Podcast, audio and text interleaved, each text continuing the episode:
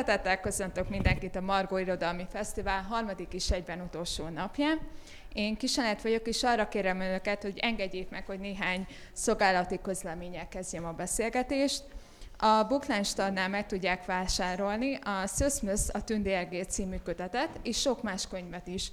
És amennyiben itt vásárolnak és játszanak a Margó Polc játékon, akár egy, év, egy évnyi olvasni valót nyerhetnek. A beszélgetés követően pedig a Bookline terasznál lesz lehetőségük dedikáltatni, amennyiben elnyerte a könyv a tetszésüket. A következő beszélgetésünk pedig a Cserki adónál megjelent, a, Bá- a Berta Ádám Szöszmösz a Tündéregér című kötetről fog szólni. Szöszmösz, a tündéregér és lapos tüske az éhesülni kalandjait Agócsi Risz egyedi és bájus rajzaival követhetjük végig. A szerzővel Berta Ádámmal és az illusztrátorral Agó Csirisszel Ruf Olsolya beszélget. Jó szórakozást kívánunk! Hát nagyon szépen köszönjük, és én is sok szeretettel üdvözlök mindenkit. Itt nagyon vigyázok majd, hogy ne borítsam föl a vizemet. Sziasztok! Szuper, hogy itt vagytok. És mielőtt belemerülünk jobban, hogy miről is szól ez a könyv, engedjetek meg, hogy egy ilyen nagyon merész képzettársítással kezdjek. Ugye ennek a könyvnek a hőse egy süni, aki elindul egy nagy útra, és van egy pont, amikor el kell dönteni, hogy tovább megy, vagy nem megy tovább. És ő úgy dönt, hogy rálép erre az útra, ami egy nagy merészség, és tele van buktatókkal, meg kalandokkal, és az jutott eszembe, hogy ez nem pont olyan, mint a gyerekkönyvírás. Hogy itt vagy Ádám, írtál felnőtteknek, szerkesztesz, fordítasz, és akkor egyszer csak azt mondod, hogy hát akkor most írok gyerekeknek. Hát hogy is van ez? Mesélj erről egy kicsit. Üdvözlök mindenkit, köszönöm szépen, hogy eljöttek, eljöttetek. Nem tudtam, hogy, hogy gyerekkönyvet írok. Most itt az előbb itt ültünk a Székely Szabolcs és társai beszélgetésén, és pont mondtam az Irisnek, hogy a Szabolcs kicsit lekopírozta azt a választ, amit, amit Iris meg én adni szoktunk ebben a helyzetben, hogy nem tényleg se korosztály, se műfaj, semmi nem volt kitalálva, hanem egy ilyen alakulgatott a, a Winchesteremen egy ilyen úti napló, ahol egy idő után világos lett, hogy két állatfigura a főszereplő, és akkor az én irodalmi ismereteim azt engedték meg, hogy állatfigurák mesékben szerepelnek, mert ismerek ilyen regényeket vagy novellákat is, amelyekben állat, vagy beszélő állat, vagy ilyen kicsit ilyen antropomorf állatok szerepelnek, mert egyébként nagyon érdekes, hogy itt, itt is szerintem volt azért ennek egy ilyen egyetfejlődés, hogy tulajdonképp a, a mese, ha a mese ebbe az esetben nyersanyag, tehát a, az Iris rajzaival együtt lett egy ilyen kész valami,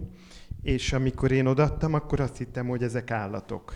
De most, hogyha a rajzokat megnézzük, akkor nem lehetünk abban biztosak, hogy, hogy szöszmösz és lapostuske valóban állatok-e, vagy állati elmezbe beöltözött kisgyerekek, vagy, vagy kisnövésű emberek, vagy nem tudom, tehát hogy, hogy bármi, ezt az Iris talán jobban tudja, de hogy én nagyon örültem, és hogy ez is közbefejlődött, amikor a szöveg már kész volt. A szöveg az valóban egy, egy utinapló volt, aminél láttam, hogy ilyen pikareszk-szerű elemek vannak, és aztán nagyon sokáig ez átsorgott a számítógépen, és tényleg nem volt se, se korosztály, se műfaj, hanem ez a, saját örömre szöveg létrehozás. De miért elcsorgott sokáig a fiúkban, mert te magad bizonytalan voltál, hogy ez a szöveg hova futhat ki, vagy egyszerűen nem tudtad még elhelyezni, vagy ez egy ilyen lassan apránként építkező szöveg volt? Hogyan épült fel az a világ, és egyáltalán mi volt meg, ami mi volt mondjuk, hogy azt mondjuk, hogy menjünk vissza a kájháig, hogy mi volt a mag, akkor itt mi volt, hogy a, a figura volt meg, vagy eleve az, hogy ez az elindulás, vagy maga az út, ugye mondtad itt, hogy egy ilyen uti, uti nem tudom, milyen szót használtál. Úti, úti napló, azt mondtam. Igen, Igen, hát ez egy, tulajdonképpen ez egy nyaralásnak a lenyomata. Szerintem az volt, hogy elmentünk nyaralni. Én nem és tudom, akkor hogy ebből jársz nyaralni, mert... Valahogy lett egy könyv. Több, több helyen jártunk, igen, és akkor, amikor utólag fel kellett idézni, hogy mi hol történt, akkor én is egy kicsit összezavarodtam, hogy ezek a helyszínek, hogy ezeknek az eredeti, tehát a valóságos nyomai az lehet, tehát lehet, hogy ez több utazásból lett utána már összehúzva, de em, emlékszem erre, hogy volt, konkrétan egy ilyen nyaralás, ahol, ahol az ember még ilyen, nem tudom, hom, homok szemek tapadnak a lábára, tehát tényleg ez a strandpapucs, meg törülköző, meg minden, és akkor ilyen gyorsan, ilyen füzetbe ez így elkezdődött. Tehát ez egy ilyen elég gyors és közvetlen ö, valami volt, és utána hát ez meg, hogy hogy, hogy sorsa, az szerintem főleg ilyen terjedelem függő. Tehát ezek a fajta szövegek, ami mondjuk egy ilyen, nem tudom, folyóirat, vagy, vagy heti lap publikációnak hosszú, de mondjuk kötetnek talán kevés, akkor így nem, nem tudod, hogy mi történik vele. Ez, ez is most idefele beszélgettünk erről a, az iris de miért beszélek most ilyen sokat? Te megszólaltál már? Ez, ez, Viszont ha már arról beszélünk, amit az Ádám előbb felvetett, és nekem ez érdekes ez a felvetés, ez nekem eszembe se jutott, hogy nem is biztos, hogy ezek a figurák állatok. Hogy te amikor megkaptad ezt a szöveget, akkor mi volt a benyomásod? Mert ugye a leírás alapján, egyébként ez is egy kicsit ilyen homályban van, ugye azt mondjuk el, hogy egy lapos tüske az egyik szereplő neve, a másik meg szőszmősz, és azért ez egy, sok minden benne lehet, hogy, hogy ez most egy süni, vagy nem egy süni, de neked mi volt az első képed? Azt hiszem, hogy szerepel egyébként a szövegbe, hogy süni. Igen, az egyértelműen szerepel. mondjuk- Ezért bizonytalanított el, amit Ádám mondott, hogy vajon, vajon állatok, vagy jelmezbe öltözött gyerekek, ugye ezt mondtad az előbb. De ez már, ez már az én sorom, már az volt, hogy én el, hogy elolvastam többször a szöveget, és nekem inkább valahogy ilyen felnőtt könyv volt. Annak ellenére, hogy tényleg befogadható egy pár éves gyereknek is, de hogy mégis ez volt az érzésem, hogy felnőtt könyv, és ezért nagyon sok sünit rajzoltam, de valahogy azt éreztem, hogy egy ilyen cuki süni, amit én tudok rajzolni, egyszerűen nem, nem illik ehhez a könyvhöz. Tehát, hogy valamit kell ezen csavarni, és akkor kérdeztem meg az Ádit, hogy mit szólna, hogyha... Mert hogy az meg egyértelmű, hogy gyerekkorú, ugye most hagyta el a családját a süni, hogy mit szólna, hogyha inkább ilyen gyerekek lennének, akik, akik ilyen süni és denevér ruhában vannak. Azt számomra mondjuk sokkoló volt a könyvemutatón, tudtam meg, hogy a lapos tüske a lány, és a szöszmösz a fiú, de hát most már mindegy. Várj, Ádám rázza a fejét. Ezt nincs, mondtam. nincs nemük Jó, egyikük. ne- nincs nemük, de te ezt mondtad, hogy kicsit így van. Le, lehet, igen, kicsit elszala, elszaladt velem egy semleges nemű ló, de, de ig- igen, tehát, hogy e, e, őróluk sem, sem az a besorolás, hogy igen, tehát semmiképp nincsen se nemük, se koruk. Tehát nem tudom, hogy fölnőttek vagy gyerekek. És, és hát egy ilyen uni, van olyan? Van olyan, hogy unisex? Vagy az csak ruha lehet? Mert igen, egy jelmezben biztos van. Igen, egy uni- unisex jelmezben levő mesehősök. Jó, hát jó, jó. oké. Viszont arról beszéljünk egy kicsit, hogy a ti szerző, illusztrátor egymásra találásatok, az hogyan történt egészen pontosan? Egy napon van a születésnapom. Ez még egy jó kiinduló pont.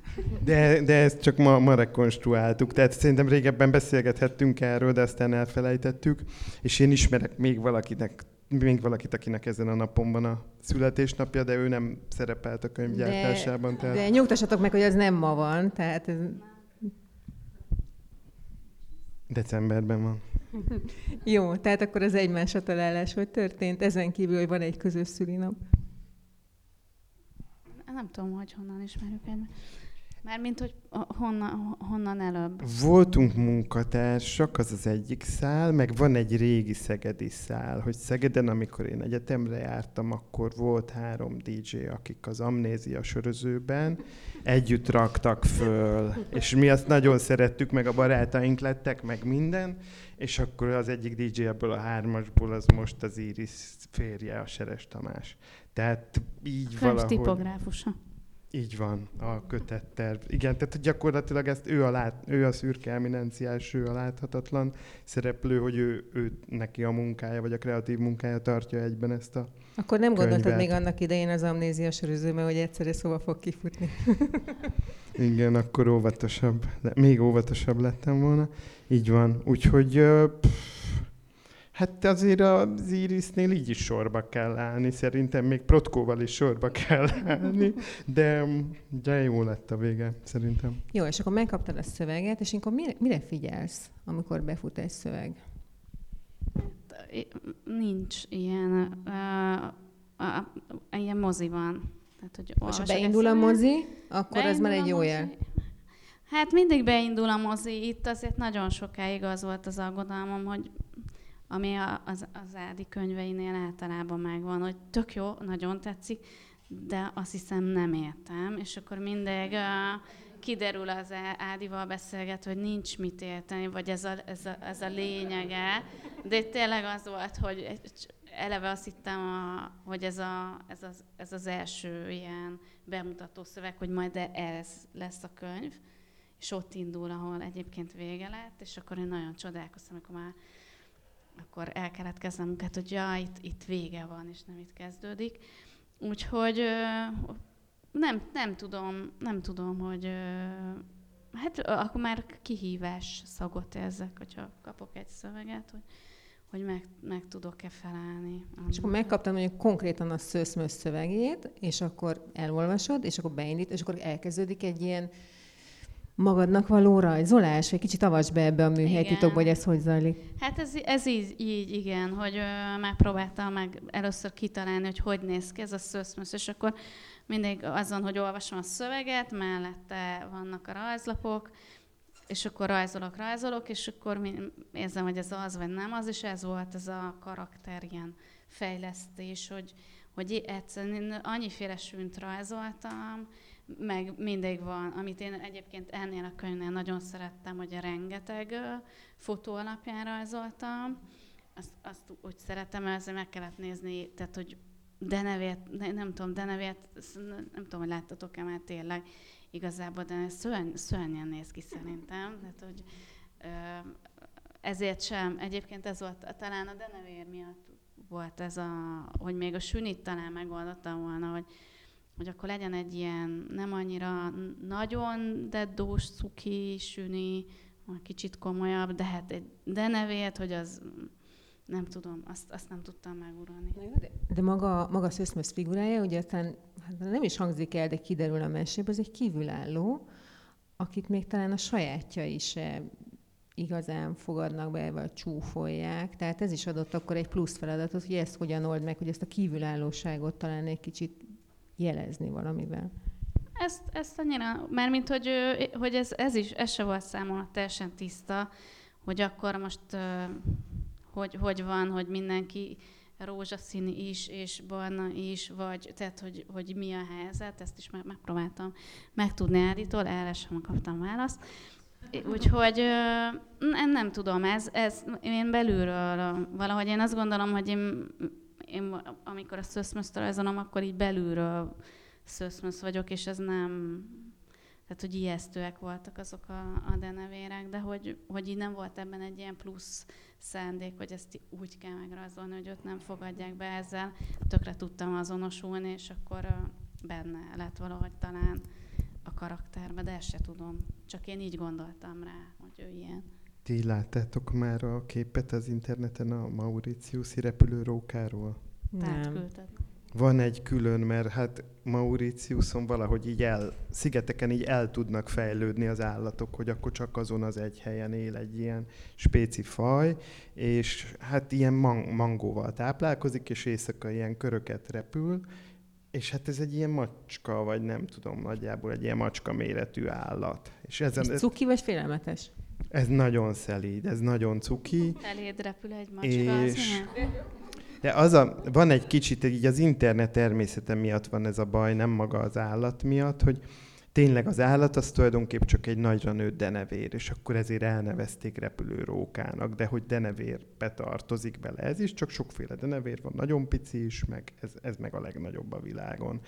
És az a baj, hogy egyszer rákerestem, és amióta rákerestem, azóta nem tudom rendesen fölidézni, hogy hogy néz ki ez az állat, mert tényleg valaki feltett egy fotót az internetre, amin egy róka van, és a rókára valahogy ilyen ebből a fekete angol férfi esernyőből így rá, rá van illesztve néhány cikke, és az a baj, hogy ez kicsit kit, kitörölte az em- mint amit tudjátok, hogy jött a Doors film, és akkor most senki nem tudja, hogy a Jim Morrison hogy néz ki, mert hogy a Val Kilmernek az arca kitörli a, nem tudom, szegény Jim Morrison arcát. És akkor itt is valamilyen történt, de úgyhogy azért mondom, hogy tényleg való, valós a probléma, amivel szembesültél. Egyébként, hogy így hallgatlak titeket, kicsit olyan benyomásom van, mint hogyha Ádám így, így ilyen szerzői koncepció lenne, hogy kicsit egy bizonytalanságba hagyja az olvasóit és az illusztrátort is, hogy amikor készültek a rajzok, akkor például köztetek volt egyeztetés, tehát mondjuk te mutattál neki menet közben rajzot, és ha igen, akkor mondjuk te neked mi volt az első, amikor megláttad az első képeket?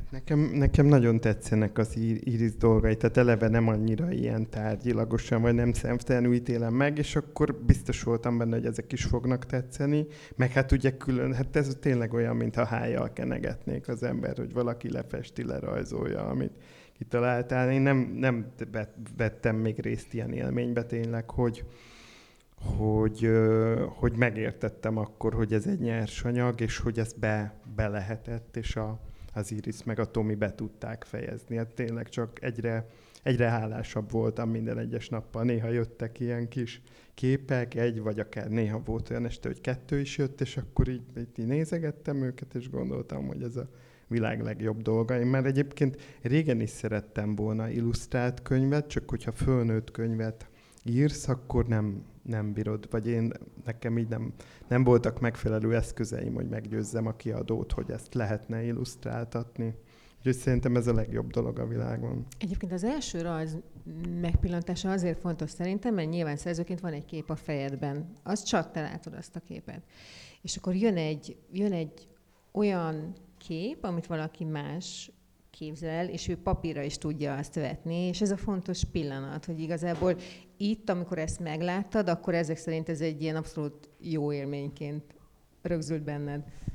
Nagyon, nagyon, és kere, ezúton is keresem azt az embert, aki ugyanezt zenével megcsinálja velem. Tehát hát szeretnék egy olyan embert, akit fölhívhatok telefonon, és elfütyülök, és eldúdolok neki dolgokat, és ő meg ilyen zeneszerkesztő szoftveren ezeket le, lekódolja, abba is látom a, látom a szinergiába. Ezt a kívánságot most akkor kilőjük az univerzumba, és hát ha... Hát, hogyha valaki talán. magára ismer, hogy szeretné, hogyha csörög a telefon, és valaki dudrászik igen, benne. Igen, igen. Beszéljünk egy kicsit a, a technikáról, amennyire én meg tudom ítélni, ceruza és vízfesték, aztán majd mondod, hogy ez micsoda, de nagyjából én ezt tudtam laikusként ceruza levenni. és vízfesték. Hogy ilyenkor mi dönt dönti el, hogy mivel dolgozol? Hát az mindenképpen, hogy ha lehet, akkor ceruzával és víz, vízfestékkel dolgozom, tehát hogy nagyon ritka, hogy nem, és akkor hiányzik. És azt már nem tudom, hogy hogy volt, én nekem mert nagyon régóta titkos vágyam volt kipróbálni ezt a fekete-piros kombót. Hát erről mindenképpen beszéljünk, mert ez annyira erősen megadja a kötetnek a hangulatát, hogy hogy ez kísérletezés eredménye, vagy ez kapásból tudtad, hogy jött? Nagyon-nagyon szerettem volna már, én nagyon szeretem, a, van a Liza és a Micsoda című könyv, és mióta azt ismerem, azóta a nagy vágyam ezt kipróbálni. Egyébként nagyon nagy kihívás, és akkor az előző kérdésedre visszatérve az Ádinak a reakcióira, tehát, hogy nagyon nehéz úgy dolgozni, hogyha bármit mutatok, akkor mindennek nagyon örül, mert nem, nem nagyon befolyásol, befolyásolta így a dolgokat. Megkezdtem, hogy ez, ez jó, igen. És akkor írtam egy idő után, hogy én teljesen meggondoltam magam, mi lenne, hogyha inkább ez lenne, és akkor nagyon örült. De és hát akkor nem ez... ő az ideális szerző, akkor. Hát van, van tétje, kicsit na, na, nagy a felelősség, hogy akkor, ha mindennek örül, akkor vajon a végén mi lesz. És, és akkor ennek is azt hiszem, hogy nagyon örült, mikor megkérdeztem, hogy mit szólna, hogyha ha két színnel csinálnám. A mese tulajdonképpen egy földrajzilag nem behatárolt helyen játszódik, de hogyha ha végigolvasjuk a könyvet, akkor például nekem az amerikai középnyugatot hozta egy kicsit játékba, ugye ezek a sziklák, a lemenő napfényében fürdő kaktuszok, és ott bejön a piros szín, ami, ami nagyon ugye erős volt, a sivatag, ugye, de egyébként nem biztos, hogy olvasóként nekem tudnom kell, hogy hol játszódik az egész, de neked a képzeletedben volt, egy, itt elhangzott, hogy egy nyaralás képei idéződtek föl, tehát volt, volt a fejedben egy konkrét helyszín, amit mindenképpen így meg akartál örökíteni. Azt még ugye tegyük hozzá, egy indián neve van a, a főhősnek, ugye ez a lapos tüske egy indián név, tehát ez is ugyanezt hozza, ezt, a, ezt az amerikai középnyugat vidékét hozza játékba. Vol- Volt egy csomó dolog a fejembe, de inkább az egyedi helyszínekről, topográfia. Tehát én, én amikor más írok, akkor is először a helyet szoktam elképzelni. Más Tehát az volt szer... a fontosabb, hogy meglegyen a hely. Mondjuk Persze. fontosabb volt akár mondjuk a figura előtt is? Mindig valahogy nem, nem a konfliktust, vagy nem a Mhm. jellemeket szoktam így magamba elkezdeni érezni, hogy bizseregnek, hanem, hanem hogyha be- bemegyek egy olyan térbe. Tehát ez általában egy mikrokörnyezet, akár nyitott, akár zárt tér, ahol, ahol el tudom képzelni, hogy történik valami, akkor azt szoktam... Tehát ez az inspiráció fő forrása, hogy az mindig ilyen térben helyezkedik el, és, és itt is ez volt, hogy mondjuk jártam ilyen kráterben, ami a, ami a leírásban szerepel, hogy és tényleg láttam ilyen falut, ahol különböző nemzeti zászlók voltak az egyes házakon, majdnem annyi zászló, ahány ház volt az egész faluban. Vagy hogy, tehát hogy a mikro, a mikro helyzetnek a, a kiinduló pontjára arra tudok válaszolni, de úgy, hogy melyik régió vagy melyik ország, úgy azt szerintem nem jellemző. Egy picit talán Irisszel Mexikóról beszélgettünk, egyikünk se járt még Mexikóban, tehát ez egy nagyon gyümölcsöző beszélgetés volt. Ez a, milyen lehet Mexikó? Én, én láttam már ö, ö, csendes óceáni olyan naplementét, hogy valóban Kaliforniában már vonatoztam, és az olyan az a, azt hiszem az a Starliner vonat, ami San Franciscóból elébe megy, és akkor nagyjából egy 12 óra alatt, tehát egy ilyen reggel 10-kor fölülsz rá, és ilyen este 10-re odaér, és az nagyon sokat megy úgy, hogy és akkor pont arról lehet naplementét nézni, és hogy akkor tényleg ilyen nagy vörös labda, nem tudom. Én a, én a mohavirágnál voltam egy nagyon kicsit megakadva, hogy az milyen lesz pirosban, mert az, az zöld, azt őszintén szólva zöldnek képzeltem, de aztán ezen a kis megtorpanáson, ezen az Iris átlendített, és onnantól nekem tényleg minden jó volt. Mondd csak, Iris. Nem tudom, mit kellene mondanom. Zöld, zöld a mohavirág, nem? Tudom. Na, de, de, Ez De az illusztrátor lát- szabadsága, hagyjuk meg neki. Ez egy pirossal megrajzolt zöld. Én egyébként én is így láttam, csak most így örülök, hogy mondtad, hogy tudod, mert azt gondoltam, hogyha valaki megveszi a könyvet, és esetleg azt hiszi, hogy rólad, hogy nem tudod, hogy milyen színű a mohavirág, de így, hogy tisztáztuk, Tudom. így már mehetünk tovább. Tulajdonképpen, ahogy Van ha- egyébként mohavirág, vagy ez egy ilyen teljesen... Nincs, Szerintem mit, ez teljesen Mi találtuk te, ki. te fantáziád. Ja, jó. Hát Úgyhogy az olvasók viszont- csak az Ádámnak. Viszont ahogy hallgatlak téged, egyre inkább erősebb az a meggyőződésem, hogy ebben a mesében is az út maga a lényeg. És ahogy elindulnak ezek a szereplők nyugat felé, azért az angol száz és különösen az amerikai irodalomban en- ennek nagyon nagy hagyománya van. Tehát külön zsánere van ezek a quest regények, amikor elindul a hős egy küldetéssel egy cél felé, és aki ismeri a munkásságodat, azért az, az ugye ez nem túlzás kijelenteni, hogy azért az angol száz irodalom az közel áll hozzá, hogy volt bármiféle előképed, ami, amihez így vissza tudtál nyúlni itt írás közben? Hát igen, tehát ez egy, ahogy mondod, ez egy óriási toposz szerintem ez a nyugatra menni, és akkor nyilván ennek valahogy a kifordítása, akkor az is, hogy az út a lényeg, akkor ennek a fajta ugye a, a keleti bölcsesség, ahogy az a nyugati ember számára kényelmesen tud tükröződni, nem tudom, vallásgyakorlatokban, művekben, bármi, annak is egy kicsit a kifordítása, vagy egy ilyen ironikus béka perspektívája. Szerintem egy ilyen ilyen volt a fejemben, hogy ezt így vissza lehetne...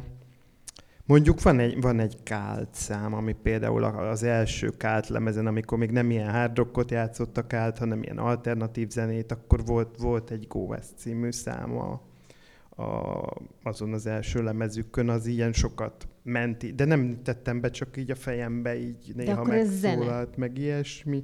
Ez, ez, ez most zene, amit mondok, de igen, de filmek, vagy... Uh-huh. Tehát igen, bármilyen művészet. Igen, Mhm. de mondjuk, ne... hogyha azt mondom, hogy van egy hátizsákot, dobálj bele pár könyvet, ami neked fontos, akkor mi lenne az, amit mondjuk mindenképp beledobnál? Hát most a zöld macskát szeretném elolvasni. Nimmer azt ma kaptam kölcsön, az érdekel most legjobban. De az a baj, hogy kicsit olvasás ellen így sajn, ez nagyon szomorúan hangzik, de hogy be vagyok oltva, mert hogy e- ez a napi, napi öt könyv elolvasás a munka. Tehát, Tehát hogy én szakmailag az így kiégett? tíz éve csinálom, e- nem kiégett, mert rohadtul imádom. Tehát, hogy tényleg rosszul lennék, hogyha nem, nem jönne meg a postafiókomba ez a mennyiségű információ. Tehát biztos, hogy rá vagyok függve arra, hogy mi jelenik meg, mi érdekes, mi az, amit nem fogunk kiadni. Tehát rettentő érdekes könyveket nap mint nap nem adunk ki tényleg. Ezt mindenkinek csak ajánlani tudom ezt az érzést. És im, im, imádom, és nem, nem szeretném, hogy valaha vége legyen, de az, hogy amikor ö, az a szabad idő, ami hát most nem tudom, este hattól este tízig, ugye, hogy, hogy mivel töltöm, az azért próbálom. Nem a számítógép előtt, az olvasás az ilyenkor nagyon furcsán hat rám, tehát azt se szoktam erőltetni. Tehát tényleg az, hogy elment a Ménes Ati. Nincs, igen, nincs itt a Ménes. A Ménes Attiról csak azért mondtam volna, mert például az ő jelenkornál megjelent tavalyi könyve, azt nyáron kezdtem el olvasni. Így Mert, befejezted? mert egyrészt rohadtul érdekel, másrészt imádom az Attilát, uh-huh. és Mhm. nagyon jó barátok vagyunk, tehát hogy nem is tehetem meg, hogy ne olvassam uh-huh. el. És még egy ponton benne van a könyvjelző, de ez semmilyen módon nem írja le a könyv értékét, hanem uh-huh. csak az én borzalmas olvasási szokásaimról De ha árulkodik. jól, ért, ha jól értem, akkor maga az örömolvasás az úgy ritka, ritka az életedben? Minden héten eljön az örömolvasás, de soha nem tudom, hogy mikor. Uh-huh. Tehát, hogy általában annyira... Tehát ugye a 21. század kiadónál nincsen más olvasó. Nyilván, hogyha valamilyen nyelv, tehát hogyha mondjuk portugálul van, vagy nem tudom, akkor elküldjük, vagy... Tehát, hogy vannak külső, külső lektorok, de ami, ami, be, ami belül a szerkesztőségben olvasódik, azt mindén olvasom.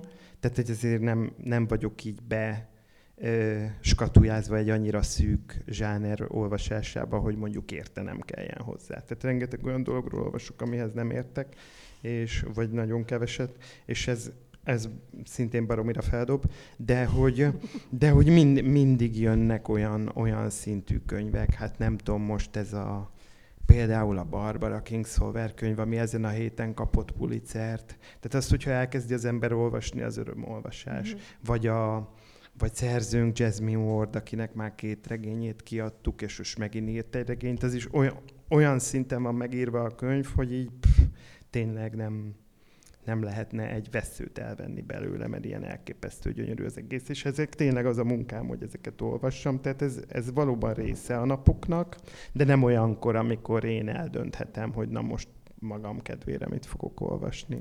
A szerkesztésre majd még visszatérünk, de szerintem arról ritkában beszélünk, hogy az illusztrátor is rengeteget olvas. Tehát én feltételezem, hogy rengeteg kézirat fut be hozzád, de neked mikor jut arra időt, hogy olyat olvas, amit te szeretnél? Én nagyon sokat olvasok, mert én nagyon szeretek olvasni, úgyhogy hát nyilván, amikor könyvön dolgozom, akkor, akkor nem, nem engedhetem meg azt a luxust, hogy és még van időm olvasni is, de utána, utána nagyon nagy erőkkel bepótolom, és ö, miután nekem nem a munkám része, hogy ö, így olvasok, nyilván ugye főleg amiket én illusztrálok, azok viszonylag rövid szövegek, Mhm. úgyhogy a, a munka szempontból nem vagyok leterhelve, úgyhogy, ö, úgyhogy a pihenős két könyv közti időszakban viszont nagyon-nagyon nagy kanállal mindent. Azt sokszor elmondjuk, hogy az írás az mindig az olvasással kezdődik. És arra lennék kicsit kíváncsi, hogyha visszamennénk, hogy mondjuk ti gyerekként olvasósak voltatok? Mennyire, mennyire volt ez meghatározó akkor ilyen gyerek és kamaszkorban? Én nagyon, én nagyon, én nagyon kicsiként megtanultam valahogy véletlenül olvasni, és, és aztán úgy maradtam. Tehát, hogy tényleg erről ilyen sztorik voltak otthon, hogy mindig ezt mondták, azóta se olvastam el, hogy még George Gendes Dont kell nekem odaadni, mert az megfelelő hosszúságú, vagy kicsit nyugton maradjak. Hogy el- elcsendesedjél tőle. Ez hány éves korról beszélünk? Hát kicsi voltam, nyilván azért nem tudom, az nem olvastam el már, hogy csak ez volt, hogy egyszer nem tudnak annyi betűt adni, amivel én jól laknék, és akkor ez ilyen, egy ilyen szállóige volt a családban, hogy akkor ezt odaadják nekem, és akkor lehet, hogy nem tudom, napokig csöndben maradok. Szerintem ez volt az igazi titkos cél. Ádám? E, nagyon szerettem olvasni, meg rég, régről szerettem olvasni. Úgy emlékszem, hogy tudtam már írni, amikor, amikor az iskolába kellett menni, de, de nem emlékszem pontosan talán a, az apai nagymamámtól megtanultam egy ilyen hosszabb, unalmasabb nyáron írni valamikor, még, még óviskoromban. De számolni is nagyon szerettem, tehát nem volt, nem volt ez egyértelmű, hogy az olvasással majd lesz egy ilyen plusz dolog. Egy gyűjtögetős voltam, tehát amikor delfin könyveket lehetett gyűjteni, akkor azt gyűjtöttem meg, emiatt az antikvárba is nagyon hamar elkezdtem bejárni. Szegeden volt, a, volt az idegen nyelvű könyvesbolt, abban nagyon tetszett, hogy ilyen belső kétszintes volt a bolt, és akkor ott kiskoromban már rengeteget turkáltam, és közvetlenül mög- mögötte a, a Kárász utcán ugyanaz az oldalon volt a, volt a nagy antikvárium Szegeden, és akkor onnan általában a delfin könyveket szinte válogatás nélkül, de, de az volt a szerencsém, hogy kap, kaptam komplett könyvtárakat is. Tehát volt egy csomó olyan könyv a polcomon, amit föl tudtam fedezni, mert mondjuk az anyai nagybátyám hozzám vágott szintén delfineket is, meg más könyveket volt, egy csomó olcsó könyv. Tehát, tehát hogy inkább valahogy a, a típusok érdekeltek, az, hogy milyen színű papír, milyen méretű, és akkor és akkor az már egy későbbi szakasz volt, hogy pontosan mi az a zsáner. Azt hiszem, hogy a, hogy a Pó az például nagyon hamar jött, a Pónak a kriminovellái, meg valahogy nagyjából ezek a két, 200 éve írott szövegek. És érdekes, hogy most se szívesen, tehát hogyha már mondjuk nem tudom, Shakespeare-t vagy Milton-t kell olvasni, az ilyen munka, meg az egyetemen is voltak, hogy ilyen régebbi szövegek, valahogy nekem ez ilyen 200 évre tágult vissza, hogy a 2800 körül, vagy, vagy az 1700-asok legvégén írott könyvek azok, amikről úgy érzem, hogy az egy természetes horizont összeolvadás, mondjuk, hogy a szerző világképe és az én világképem között valami így keletkezik, vagy nem tudom. És, de ez, ez szerintem ez már nagyon régóta így van, tehát, tehát ezeket már rögtön el tudtam akkor olvasni, és, és, és főleg a, a krimi, tehát a, a bor, borzadály krimi vonal, ez a ezek a puha sátán mhm. kutyája, mm-hmm. igen, Sherlock Holmes, nem tudom, tehát hogy vala, valahogy innen, és akkor e, igen, valóban ez, ez mennyiségi olvasás volt nálam is, mert kezdettől, illetve a mesékre is régről emlékszem. Rá szoktam néha keresni a neten, hogy ha azt beírom, hogy népek meséi, uh-huh. akkor kijön egy ilyen kis alakú sorozat, de én nem erre gondolok, hanem volt nagy és, és kemény táblás, aminek vászomból volt a kötése, és az is valahogy ö, földrajzilag el volt osztva. Nem tudom, hogy pontosan mit kell beírni, de néha az antikvárba most is lehet a neten találni, ilyen 10-20 ezer forintos könyvek. Tehát tényleg nagyon mindenki rá van cuppanva szerintem ebből a generációból. Emlékszem, hogy a, a skandináv mesék, vagy északi mesék, azon egy ilyen viking hajó volt az elején, meg volt valami afrikai, a, a Nílus csillaga, vagy nem, valaminek a csillaga. Ez, ezekre, tehát ez volt a, ez volt a szülői felolvasás, saját olvasás határa. És ez, ezek is nagyon voltak ilyen uh, hodzsás, meg kádis mesék benne az afrikaiba, ahol így, ahol így mindig ez, hogy akkor elmennek, és akkor megkérdik az ügyükről, hogy na mi lenne az igazságos döntés, és egy csomó arab név ezekben a mesékben. Tehát foglalkoztattak a mesék, de azt hiszem, hogy én maga a mesem műfaj kritériumról ennek ellenére keveset tudok. Uh-huh. Szerintem, hogyha egy gyerek sokat olvas, az valamikor magával hozza azt, hogy írni is elkezdjen. És szerintem szinte minden kamasz, még ha előtte nem is, de akkor kamaszkorban elkezd írni verset, novellát, kis nagy regényt, és aztán nagy többség ezt elhagyja, és aztán vannak, akik így maradnak, mint ti, hogy írnak is. Hogy de ez már kamaszkorban is megvolt ez az írás vágy bennetek?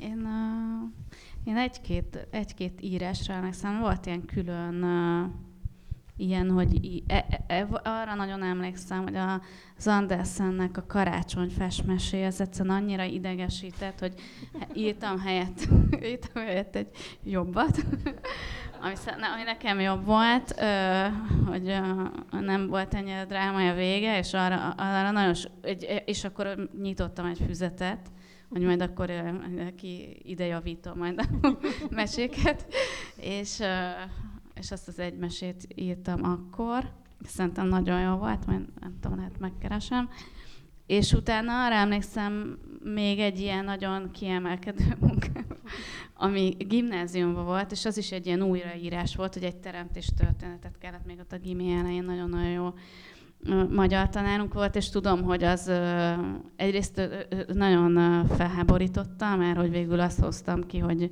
kiderül, hogy nő az Isten, és uh, nyilván volt ebben egy ilyen kis uh, kettőnk közt ilyen párbeszéd, hogy uh, tudtam, hogy őt ezt valószínűleg fel fogja bosszantani, de ennek ellenére uh, arra emlékszem, hogy az, az ilyen nagyon jó volt, és most már, amikor így visszafele gondolkozom, hogy vajon mikor éreztem azt, hogy én szeretek fogalmazni, akkor ezek jutottak eszembe, hogy hát voltak ilyen jeljei annak, hogy én igazából nagyon szívesen foglalkozok ilyen szöveg létrehozással, de külön, külön nem volt ilyen titkos kamaszkori karrierem. Talán még versem is volt egy-kettő, de az is ilyen nagyon kevés. Tehát, hogy ilyen folyamatos, hogy van egy ilyen kis naplóm, olyan nem.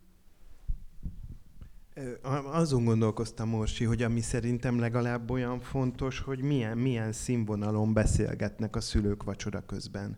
Hogy én akár az Eszterházi Péter, akár a Kukorelli Endre, vagy nem tudom, lehetne biztos még neveket mondani, esetében azt tudom elképzelni, hogy annyira érdekesen és nagy szókincsel beszélgettek a, a szülők, miközben ők ott csak hallgattak és rákcsálták a kolbászos kenyeret, hogy, hogy ez de az írói ö, alaptőke az szerintem ilyen több generációs. Tehát szerintem, hogyha az utolsó száz évben így, így verbálisan rendben volt a család, akkor ki csúcsosodik, és azt így nem, nem tudod, tehát ez most lehet, hogy ilyen kicsit ilyen elitista, vagy nem tudom, álláspontnak tűnik, de hogy, de hogy én mégis azt gondolom, hogy ez egy nagyon nagy faktor, hogy, hogy, hogy igen, hogy az, azok a nagyon korai nyelvhasználati minták, azok át, átjönnek, és persze biztos számít, hogy utána angol száz, vagy főleg amerikai regényeket olvas az ember, vagy más miatt, mert nyilván ott is megvan, de az már inkább az a szint, hogy ha beteszel egy műbe egy jelet, akkor annak a jelnek az értelmezése milyen szinteken. Tehát mondjuk a,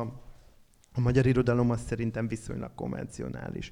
Tehát, hogyha nincsenek motivumok, eh, tehát most magas irodalmi műnél, ha nincsenek motivumok, egy novellában például, akkor szerintem egy, egy magyar szerkesztő nehezebben közli le, mint egy amerikai szerkesztő. Hogyha valaki végig mond egy anekdotát, ami most paradox egyébként, mert, mert Mixátnál vagy Móricztál nagyon sokszor azt látod, hogyha maradunk a novellánál, hogy ő végig mondott egy anekdotát. És, de ezek egy, egy kortárs amerikai mondjuk egy ilyen ízlés világba szerintem sokkal jobban beleillenek, mint egy jelenlegi magyar ízlésvilágba de, de valami mást akartam mondani. Azt hogy még a... nem árultad el, hogy írtál le? Hogy írtam el, ja, igen, ez nagyon furcsán alakult, mert ugye az én feladatom az az volt ö, már érettségi tájától, hogy, hogy én dönt, döntéseket próbáltam elhalasztani mindig, hogy mindig el kellett dönteni dolgokat, és mindig próbáltam valahogy úgy intézni, hogy erre sokkal több időm legyen. És ezért lettem magyar-angol szakos is, mert hogy úgy tűnt, hogy a gimnáziumra az hasonlítaleg, hogy az megint akkor nyerek öt évet, és akkor még később kiderülhet, hogy, hogy tényleg akarok-e valamit, mert így nem nagyon akartam így még eldönteni. És akkor ebből lett az, hogy amikor annak is vége lett, akkor, akkor kiderült, hogy ha úgy intézem, akkor el lehet kezdeni írni egy hosszú dolgozatot, és akkor megint három évig így nem, nem kell semmiről dönteni.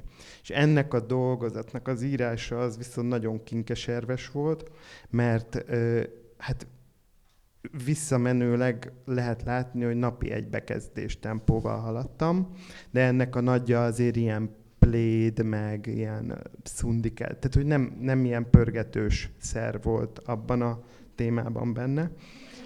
Meg el kellett járnom, ugye angol nyelvórákat tartottam, mert akkor abból kellett kifizetni az albéletet, és akkor az nem vitte el az egész napot, stb. Tehát ez is így valahogy, és ekkor rádöbbentem, mert ugye én a Szegedi Bölcsészkarról, amitől 5 méterre volt a Mojo nevű kocsma, ott nagyon sok írót láttam, mert azok mindig betértek oda a, tényleg a parti nagytól kezdve a német Gáboron át a hazai Attiláig mindenki betért, meg célzottan a mi tanszékünkre is ők jöttek e, látogatóba, meg órát tartani, és akkor voltak nyári kirándulások. Tehát, hogy, hogy ez a a testközeli példaadás volt szerintem nálam döntő, hogy mire kaptam diplomát, addigra már ennek a kortárs szénának is szerintem a harmadát biztos ismertem. Többiekről meg hallottam, hogy, hogy mit kell tudni. És és láttam, hogy nagyon álmos leszek, amikor írom az irodalomról szóló szöveget. És akkor valahogy ebből a kettőből jött az, hogy mi van, hogyha, ha elkezdek irodalmat írni, hogy hát, hogyha az nem annyira borzalmasan unalmas, mint, És az mint jobban róla pörgetett? szóló. És tényleg pörgetett, és akkor in, innentől volt. De tehát ez, ez végül is késői akkor már, ha úgy vesszük. Most jut 30 eszembe, hogy én ebbe az időszakban ismertelek meg. Most eszembe jutott ez a minden nap egy bekezdést, hogy a, akkor Összeáll ez a puzzle. Azt hiszem, a hogy nap igen. Ádi kilépett a társaságból, már jött a bekezdés írás ideje.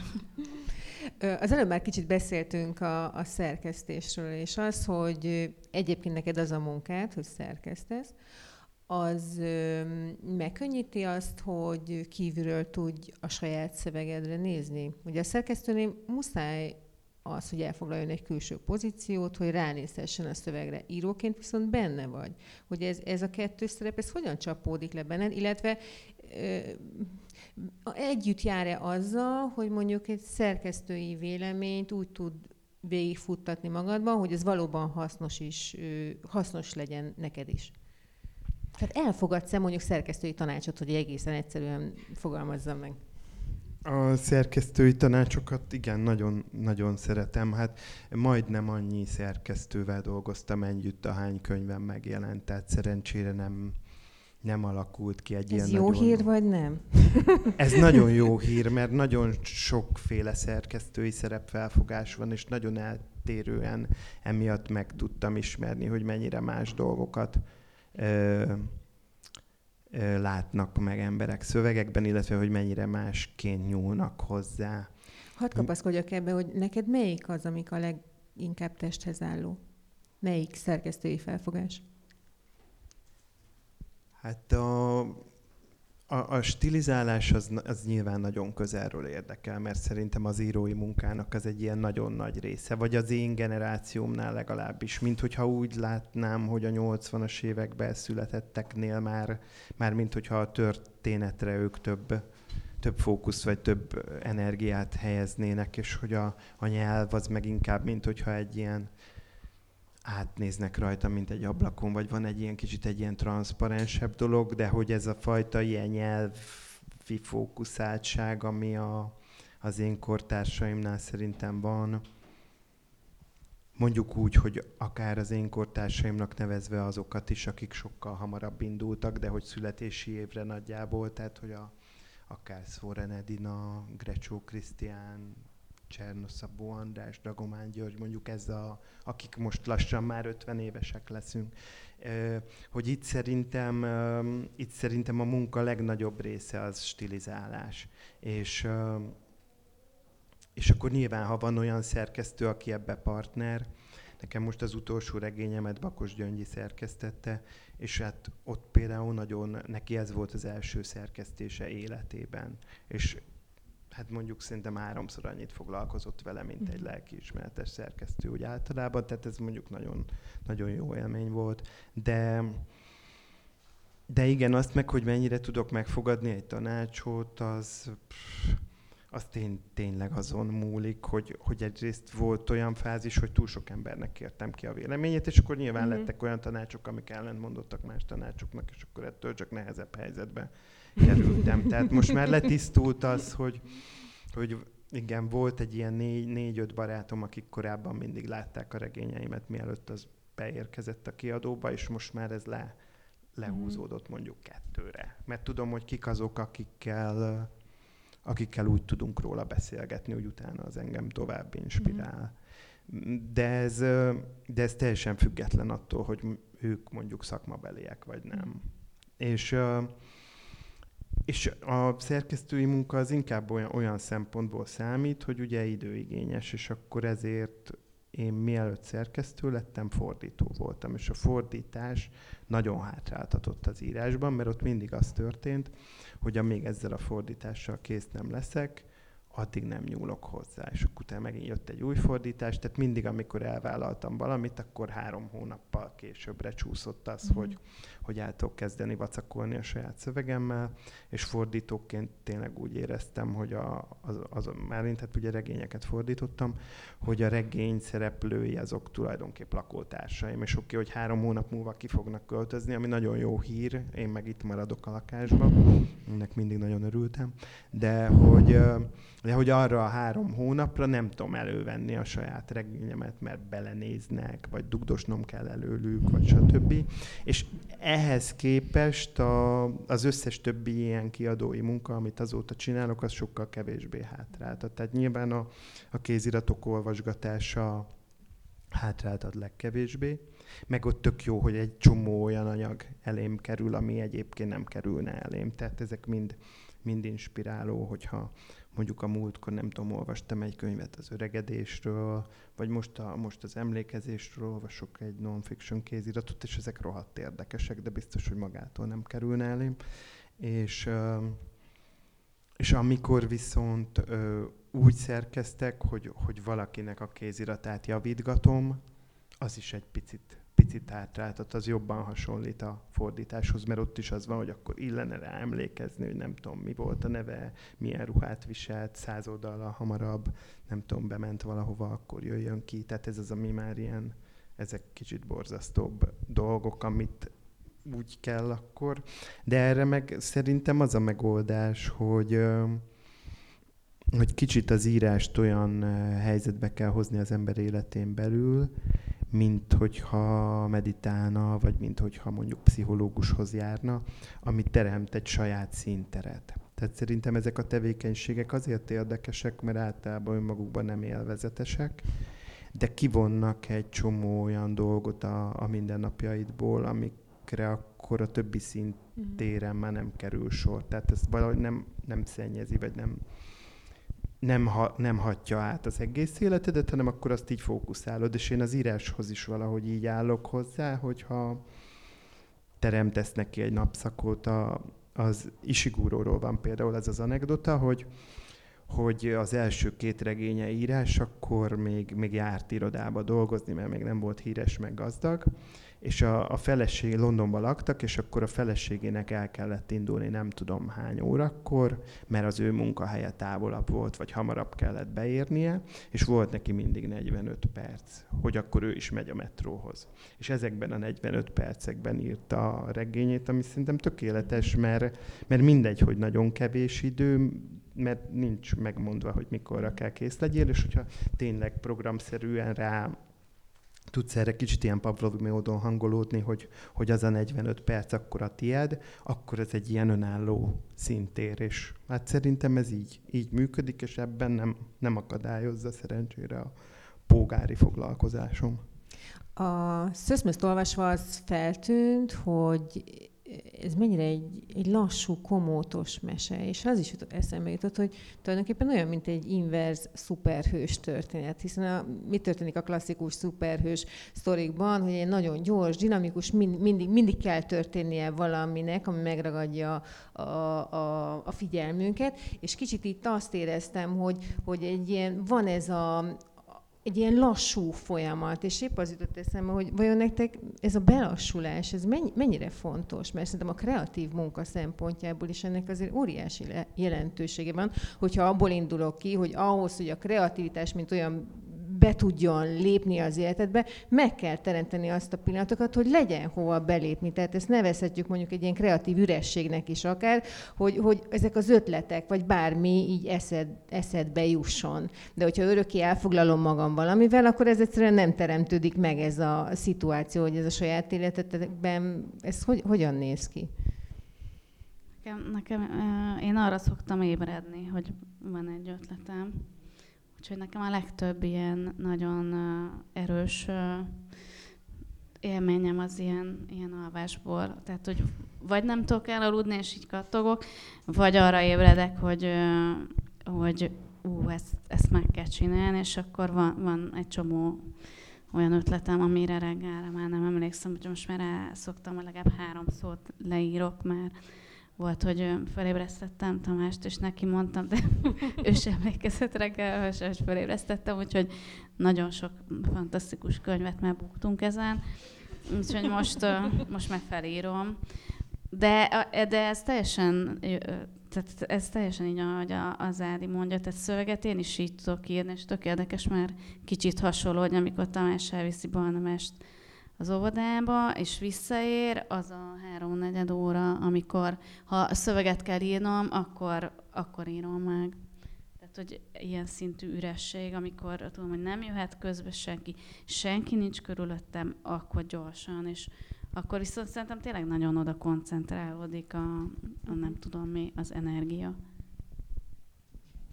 Hát, hogy az ötletek érkezése, a, az azért fura, mert, mert ahogy mész előre az életbe, szerintem ez nagyon változik. A, az elején van elképesztően sok ötleted. Tehát minden nap van 50 ötleted, de akkor így technikailag még nem biztos, hogy alkalmas vagy arra, hogy ezeket megragad, vagy akár a töredéküket sem. És akkor zajlik ez a nem tudom, törmelék, termelés, kinek meddig, nekem egész sokáig nem, nem keletkezett semmi, ami, ami, ami elkészült volna, hanem így mindig így bent voltam valamilyen helyen, hogy fú, én most rohadtul dolgozok valamin, és így év végére meg így nem, nem volt semmi. És um, és aztán meg egyre kevesebb ötleted van, de egyre ügyesebben, tehát most nem is az önismétlésre, a technikai jellegű önismétlésre gondolok, de hogy, de hogy mégis egyre fokozódik az érzékenységed azzal kapcsolatban, hogy hogyan, hogyan tudnál megformálni egy ötletet, ha az már ott van nálad. És tényleg en, ennek is akkor előnye az, hogyha mondjuk a Winchesteren ezek megmaradnak. Nekem milyen év, éves mappáim vannak, és akkor nagyon gyakran ilyen 10 vagy 12 évvel ezelőtti mappákba is találok még, ha van rá időm, akkor kidolgozatlan ötleteket. És a Szőszmösz melyik mappában volt? Szőszmösz, ez a 2017-es mappa. De azt akkor meg, meg is írtam készre. Tehát a Szőszmösz hat, hat éve pihent már. Mm. Vagy hát ez az egész illusztrálás, kiadókeresés, ugye ez, amit mondtam a terjedelemről, hogy valaminek hosszú, valaminek rövid, és akkor nem lehetett tudni, hogy mi, mi lesz vele, de ez egy hat éves szöveg. Ö, szerintem a szöszmöszt olvashatjuk, van egy primer szintje, amikor a mese szint, szerintem egy kisgyereknek is nagyon, nagyon jól követhető, de, de a felszín alatt azért van egy-két, egy-két nagyon mély vagy fontos témája, és én ki is írtam magamnak párat, és tényleg csak példaként hoznám föl, hogy ez el, már elhangzott ez a kívülállóság, amikor a denevérek csúfolják a szőszmősz. Van az a jelent, amikor találkoznak a, a vízidisznóval, és itt kell elmondanom, én még életemben nem olvastam olyan gyerekkönyvet, ahol bárki beatboxolt volna. Ezért már köszönöm. Mindig a... kell, hogy legyen egy első, nem? Mindig hát nehezen kell, ment, komolyan. de most már legalább van Igen. Egy. Akkor van az a jelent, amikor ugye egy berendezett házban éjszakáznak a hősök, és akkor elhangzik az a mondat, hogy bonyolult lehet embernek lenni ennyi holmival vacakolni, ami akár a túlfogyasztásnak is lehet egyfajta kritikája. És hát ugye eleve ez a zöld mohavirág, hogy nem terem meg, mert nem is tudom, talán szárazság van, talán ez a magyarázat, és hogy, hogy, hogy el kell indulni, és akkor ennek is lehet egy ilyen ökológiai vagy társadalmi magyarázata, hogy neked ez is személy szerint ez mennyire fontos, hogy ezek a, a témák azért ott a mélyben el legyenek rejtve, vagy ez igazából csak így a cselekmény hozta magával? Nem, hát ez nagyon fontos, ez nyilván foglalkoztat. Tehát biztos, hogy a, hogy a saját életemnek a, a menete behatárolja, hogy, hogy mennyi időm van erre, hogy aggódjak rajta, ami nyilván úgyse tudok változtatni, vagy hát így mikroszinten az ember tud változtatni, de tudtam, hogy az iris például egy húron pendülünk ebbe. Tehát nekem az Iris volt az első, aki mondta, hogy az ecettel is lehet így izé letakarítani dolgokat, meg mind. Tehát, hogy, hogy ezt a rétegét így tud, tudtam, hogy ez működni fog.